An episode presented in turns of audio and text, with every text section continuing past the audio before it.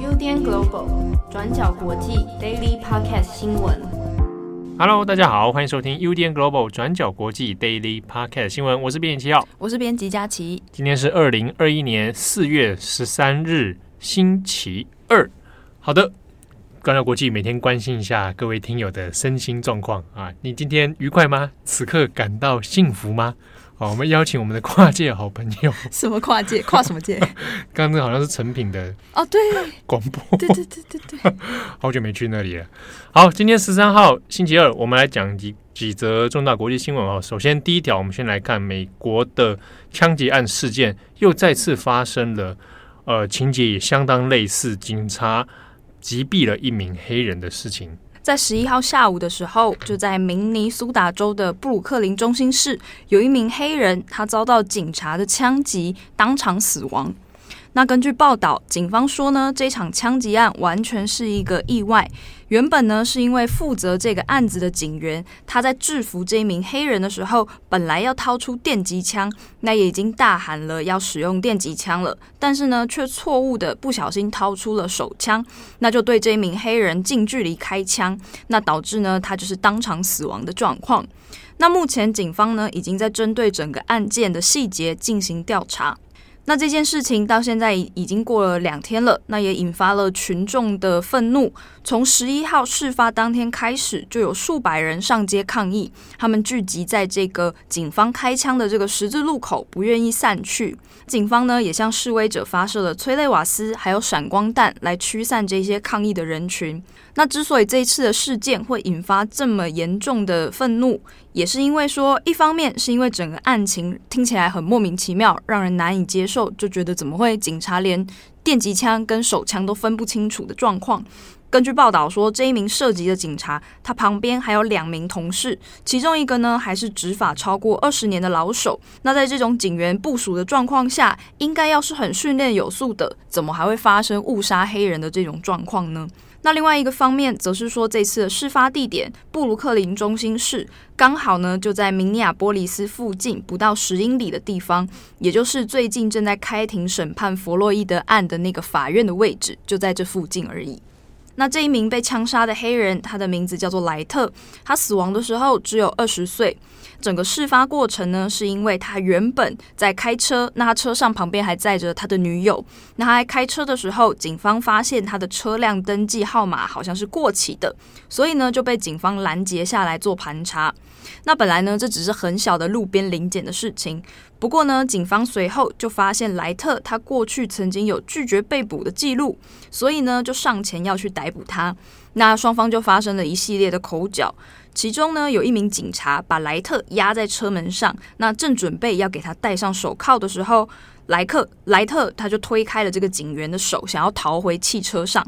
那双方呢就开始了激烈的扭打。那在网络上可以找到一段事发当时的影片，就是当时警员其中一个警员他身上就佩戴了警用的随身录影机，把这一段画面录了下来，大概有十几秒左右。那布鲁克林中心警局呢是在星期一的记者会上发布了这段录影的画面，那里面呢就可以看到当时开枪的这一名警员，他叫做波特。一开始呢，波特是跟莱特在大声的争执，接着呢，波特他就大喊说：“Taser，Taser，就是。”电击枪的意思就是他，这是警员他们要使用电击枪攻击别人之前的一个标准程序，就是你要大喊让当事人听到。那但是呢，这位警员就在录影画面里面很清楚的是，他掏出来的并不是电击枪，而是手枪，并且呢就直接对着这一名黑人开枪了。然后呢，在影片里面可以很惊，可以听到很清楚的是这一名警察，他就很惊恐的说：“I just shot him，就是我刚刚就直接开枪射到他了。”那在中弹之后呢，莱特他就很惊慌的逃回车上，那把车门关上，而且呢，车子还很不稳定的往前开了一段路。那后来莱特才死亡。那目前开枪的这名警员波特，他已经被暂时停职，强制休行政假。那警方也开始对于事发的细节来进行更多的调查。目前布鲁克林中心市的市长，他叫艾利奥特，他也已经表示说，应该要进行彻底的调查，而且他认为应该要先解雇这个警员。那另外的目击者，除了莱特的女友之外，莱特的母亲，她也表示说，刚好在警察盘查的期间，本来她正在跟她的儿子讲电话，可是讲一讲，他就突然听到有一阵口角争吵的声音。那也有警察，他也听到了有警察在命令说叫他的儿子放下电话。然后呢，电通话两个人的通话就中断了。当他回拨电话要给他儿子的时候呢，他说就发现电话是他的女友接起来的。他的女友就告诉他的妈妈说：“你的儿子在刚刚就已经被枪杀了。”虽然这整件事情从录影画面还有现阶段的资料看起来很像是警方不小心误杀的，可是呢，前面也提到了，就有很多让大家非常愤怒又很困惑的疑点，就是说为什么会造成这样子误杀的事件，还有说为什么在美国这种对黑人过度执法的事情不断的在发生。那也因为弗洛伊德案现在还在审理阶段，那又在同一个州又出现了这样子的攻击事件，就让抗议的群众的愤怒又再一次的被点燃。好，那有关这个案子哈，之所以又再度引发大家群众的愤怒，当然一方面是跟弗洛伊德案的同时正在审判哦，那所以今天美国的新闻其实大部分都会焦点聚集在这一条这个枪杀事件上面。那之中我们刚刚提到的案情中间，因为还在做一些后续的调查。但之中，其实我们当听下来也知道有几个疑点呢、哦，比如说，呃，警察在第一时间说他要拿电击枪，好，taser taser，他拿出来，可是掏出来的却是手枪，好，而且手枪还已经上膛了，好，所以这之中还有一些疑点，可能要待厘清，到底为什么会发生这样的状况？那另外是说，那既然同行之中有警察是训练有素、有资历的，那为什么还会有发生误击？好，那是不是？呃，整体的训练状况，哈，在这个过程里面有执法上面其实是失误的情形哦，哈，就不只是他误杀，你是中间的过程里面，包含你的执法过程，包含你怎么样使用你的装备，那都有一些训练上的问题，那是不是中间要再做一些厘清哦，才能调查出来？好，那所以相关的案子虽然被害者当中，呃，这位被害者他其实本身也具有前科，好，那。呃，在相关类似的发生在美国黑人身上案子里面，都有些这种很雷同的状况啊。可能当事人他本身有前科，然后引引起警察的注意，然后又在发生了这样一一连串的可能是执法上面过度的问题，或者怎么样的问题，那最后酿成悲剧这样。好，所以，呃，这个案件的后续呢，我还会再做持续的观察。那同同一时间，在弗洛伊德案的这个审判呢，也还在进行在证人方面的讨论哦。好，那刚刚前面有提到说，因为警方有释出那个随身摄影机的影片，好，那可能大家有时候在新闻上会看到，那也请注意一下，就是这个影片有可能会引发观看者的不安啊，因为它是第一时间，而且有记录到枪击的时刻，所以如果听友你有在。呃，相关的媒体上面或者你在 BBC 上面有找到这影片的话，在看之前也要先做好一些准备哦，它会可能会造成一些观看的不安。好的，下一则我们来看日本。日本在今天呢，针对东京电力东电的福岛第一核电厂的处理水，好，那已经决定要来排放到海洋里面了啊。那这个事情来帮大家更新一下，因为在日本今天上午到中午，大概都是第一个热门的头条了。好，这个东电福岛第一核电厂的处理水问题，其实是从呃之前三一地震之后的核灾状况以后呢，其实就一直悬荡的一个问题哦，也很难处理。就是在核灾之后，那这一些核电厂的处理水，哦，它先前其实是污染水，好，那污染水它里面包含就有一些辐射能的问题。那经过这个处理之后，啊，就是它有把它做净化手续之后呢，它现在叫做处理水。好，那这个处理水本来是存放，先存放在陆地上面哦。那但之后到底应该要把它怎么样安置？比如说是要排放还是要怎么样？那这个问题在日本政府一直是悬荡了多年。在去年年底的时候呢，因为这个处理水的问题又再度就是引发很多讨论。主要原因是因为这个处理水的容量限制已经快要到达极限了，预计在二零二二年的秋天。它就会到达存放的这个极限哦，所以到底应该要怎么处置，就变成日本政府的头痛难题哦。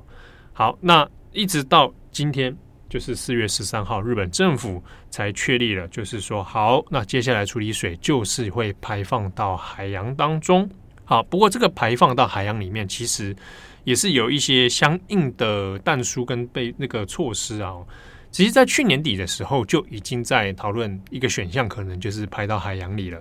不过，当然这样的做法会引发很多一些团体的不满，主要还是在于渔民啊，渔民还是会担心说啊，这个是虽然你讲是净化后的处理水哈，它的相关的可能核辐射等等的这个状况会比较低啊，已经觉得是没有安全问题了。可是对于渔民来讲，他还是会觉得那有可能我会造成风评被害啊，就是。舆论上面还是会害怕哇！你知道这个这是核核能的水排到海里面，那你的渔产就会受到影响。所以，像日本的这个全渔联哦，全国的渔业者联盟呢，他们就保持非常大的反弹，一直到在今年四月七号的时候，都还有派代表跟这个首相菅义伟做了一次会谈哦，还是强调说仍然坚决反对把处理水排放到海洋当中。好，那除了渔业者之外呢，包含还有其他的农业相关、哈农林水产相关的业者，其实对这件事也是很有疑虑啊。啊，另外就是一些这个呃环保团体，哈，还有反核能的团体，其实也一直强调是反对把处理水排放到海洋当中的。那这个排放到海里面的话，它会涉及到的问题，其实也不只是日本国内哦。它因为排放到海里面，会顺着这个黑潮，还有北赤道洋流的关系哦，会把这些海水就会带到周边的几个国家。比如说，你排入到海里面之后呢，黑潮会把这个水带到先带到美国的西岸，好，那再沿着北赤道的洋流会回到台湾这边。那受影响的还不只是台湾，也包含南韩。所以呢。呃，有一些周边国家，他会对这个事情就抱持着也是疑虑的看法。比如说，今天早上，南韩方面就有表达了他们的遗憾哦。那对这件事情是说，哎，这个应该要再做另外的处理。不过，美国方面国务院也已经发表了声明，说支持日本的做法啊，认为日本现在这做这决定过程，还有它的决定内容都是相当公开透明的。那也信任当中的安全性问题是没有问题哦。好，那日本在做这个海洋排放的时候呢，它有一个但书是说会由国际原子能的机关啊，IAEA 啊，那这个是很有名的国际机构来做监督，然后来排放。那排放的时间最快，它还会需要两年的准备时间，所以最快会在二零二三年的时候才来开始做海洋排放哦。好，那日本政府呢也有承诺说啊，两年后在做排放之后呢，这个排放出的处理水还会再做一百倍以上的海水稀释啊，就等于说它会已经是处理过的了，净化过的水，那稀释过后再来排放。好，那之中呢有谈到说大家担心的风评被害问题，特别是福岛当地啊，尤其是渔业嘛。那日本政府的现在承诺是说，那主要会针对福岛的相关。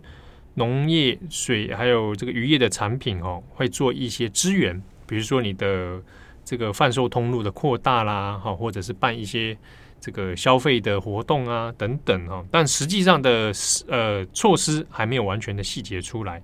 那甚至是说，如果有具体的风评被害问题，比如说啊，你这个就是呃福岛核能的这个渔渔业啊，那因此造成你的消费损失的话，会由东电东京电力来做相应的赔偿。啊，当然这个是目前的淡书，还没有很多细节啦。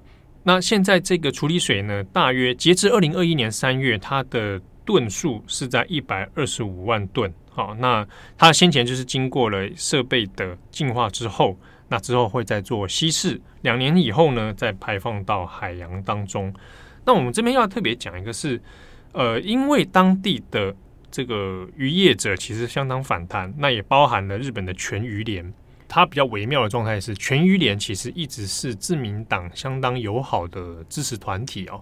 那也包含其他农林水产相关的业者协会等等，长年以来呢都是支持自民党的。过去甚至在几次的选举当中呢，啊，包含到呃这些联盟，还有一些会长啊，他们也会公开说，哎，我们要支持自民党。所以过去呢，其实一直会被当成是啊自民党的桩脚们啊。那只是在只是在这一次的问题上面，其实跟自民党的状态就有一点意见相左。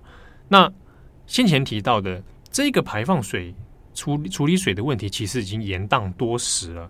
之中之所以会一直悬而不决，没有办法去处理，那一部分的原因也正来自于这一些全鱼连的这个支持的压力哦。比如说，日本的金产省就有向媒体透露说，诶，因为相关的渔业者哈，还有相关的协会，其实有强烈的反对，长年以来反对，所以一直到去年都还是觉得要先推迟，把这个排放的问题啊，再继续往后推啊，他就是考虑到有一些支持者的问题啊。好，那现在现阶段现在已经确定了要排放到海洋，后续的会不会影响到今年的自民党选举？那还有待观察啦。不过，当然，在日本的一些政治生态考量里面，也有人分析认为说，恐怕冲击力道会有，但是影响不会太大。因为现阶段来讲，其实菅义伟的内阁支持率已经的确是因为疫情的关系，已经有已经往下掉了哦。那加上过去一连串的丑闻事件，大概已经到落到一个一个基准点。那即便因为排放处理水的问题，再有所冲击化，那大概可能也不至于到太崩盘啊。那这是目前的一些初步观察。好的，那以上两条是今天比较重大的，后面几个我们大概简单跟大家聊一下好了。嗯、好，然后第一个，比如说，呃，先前大家也看到英国其实要做逐步的解封，疫情的解封啊，所以现在已经出现伦敦街头开始有人可以来群聚了，嗯啊，去街上进行这个喝酒。社交的行为，嗯，其实英国是在四月十二号开始的时候来到这个第二阶段的解封状况。第一阶段是在三月初到三月底，就是开放小朋友回到学校上课。那四月十二号开始是第二阶段解封，就是说包括餐厅、酒吧的户外空间哦，就是不包括室内空间，他们只能在餐厅、酒吧的外面那种露天的，对对对，那种地方是可以用餐的。然后另外还有商店、理发店等等的场所也都可以开放。然后葬礼是允许最多三十人可以参加，就是大概现在第二阶段的状况是这样，但是还是要维持社交距离跟一些基本的防疫措施。嗯不过我去后台看了一，就我去看了一下我们的照片，照片是是对，就是其实好像大家在户外喝酒也都没有防疫措施，这看起来这个宛宛如生活返回正常，对不对？对对对。因为我看他们访问，就是一些英国人就说，哇，真的等很久。有的人他呃，从去年整个二零二零年，他都关在房子里面，那终于有个机会，他可以出门了。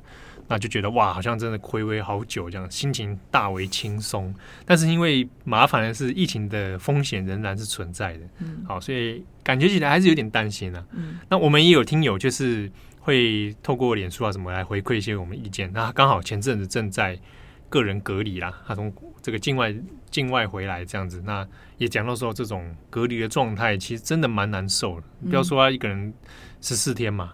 对不对，那有的人这已经在海外的话，他其实 过了一年，差不多一年多了，可能真的会对身心造成蛮大的影响。嗯、那这一听友也有问说，哎，感觉起来好像台湾防疫做的不错啊，那会不会因此反而这个面临对，或者说面临解封这个状态的时候，会有点难以解封？其实我也不太懂他的这个意思啦。你说大家开始不用戴口罩进入？对，不过我今天开始说，哎，疫情 OK 了，台湾的大家可以。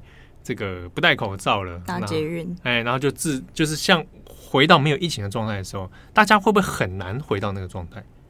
会大家会是恐惧继续戴口罩吗？还是怎么样？嗯，我是觉得应该还好啦，嗯、应该台台湾以台湾人的这个狂放不羁，应该是，我觉得应该是对。好，那我我再补充一下一则好了，就是乌克兰跟俄罗斯之间的冲突哦。好，那乌克兰方面。这个泽伦斯基总统泽伦斯基呢，说他向路透社有说，他有去跟俄罗斯联系，希望跟普丁能够来讨论一下现在的冲突问题。好，那这个根据俄罗斯方面克里姆林宫的回应者是说，没有这件事，还没有收到任何要求对谈、要求谈话的要求哈。那等于是说，现在双方有点各说各话，那看起来冲突要一时半刻能够解决有一点难了、哦。那乌克兰方面呢，他还是有说，其实现在已经观察到，在乌克兰的东部边界还有克里米亚半岛这边呢，已经集结了超过四万的兵力了啊，在俄罗斯的军队，那人数呢是高于之前乌克兰所预估，前阵子在三月的时候预估的数数量啊，其实多了很多，所以。这个情势的冲突呢，看起来有日益紧张的趋势啊。